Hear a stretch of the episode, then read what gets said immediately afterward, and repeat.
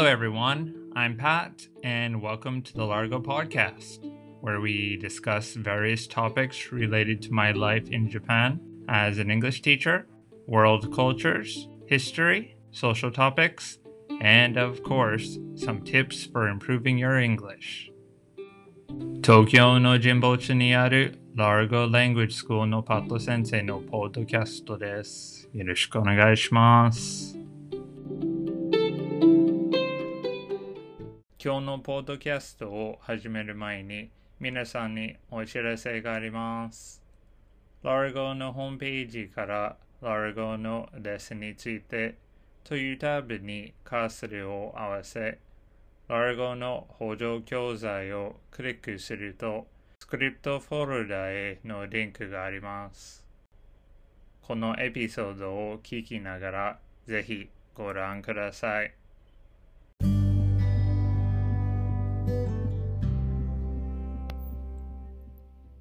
As many of you know, one of my hobbies is to go to concerts. The other day, I went to a concert at Shibuya O-East in Shibuya.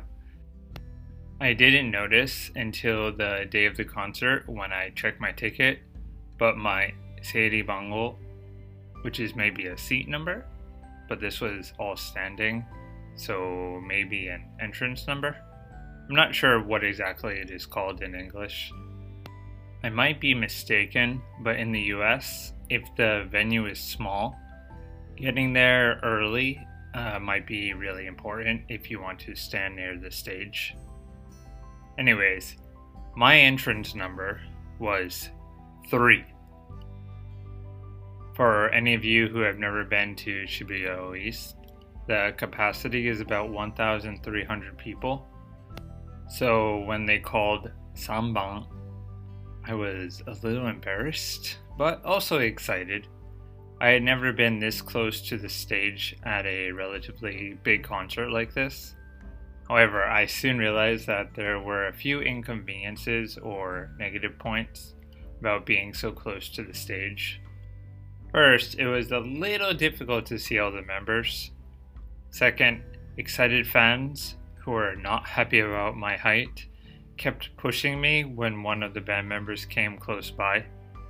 I tried to stand on the very left side of the stage so that I wouldn't block anyone's view, but it seems that it was impossible.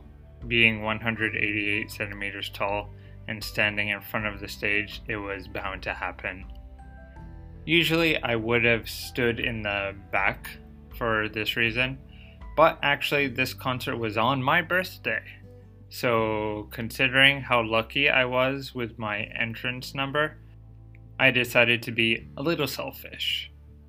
Have you ever had an experience like this? Speaking of my birthday, today I want to talk about this time of year, September, and what this meant for me growing up. Around the world, many countries start school sometime in late August or September. Even though Japan starts in April, September is usually when students come back after their summer break.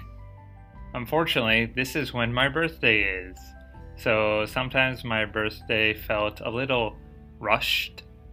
I mean, since it is right at the beginning of the school year, there is usually a lot to do in terms of getting new school supplies, organizing for new classes, and just getting used to the new school year.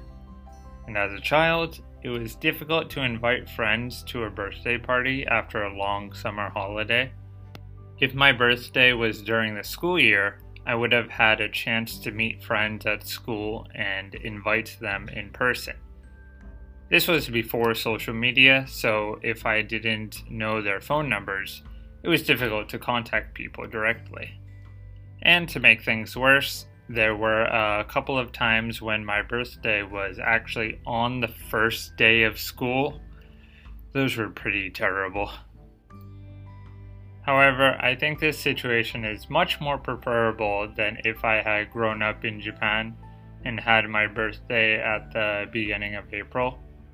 At least in September, the weather starts to cool down and preparation for fall and Halloween begins.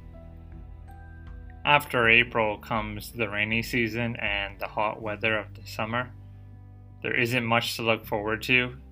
I feel a little sorry for Japanese students actually.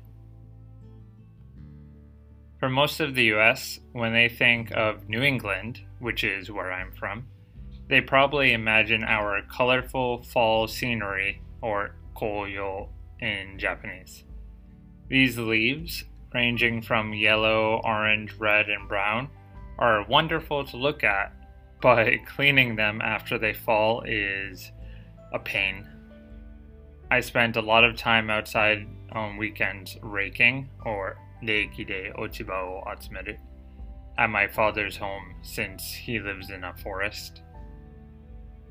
But fall leaves are not the only exciting thing about fall. There is a connection to the harvest, or shuka, especially of certain crops, sakumotsu, like apples, corn, pumpkins, squash, and more. Coincidentally, these are all foods that are popular around Thanksgiving, which takes place at the end of fall in November.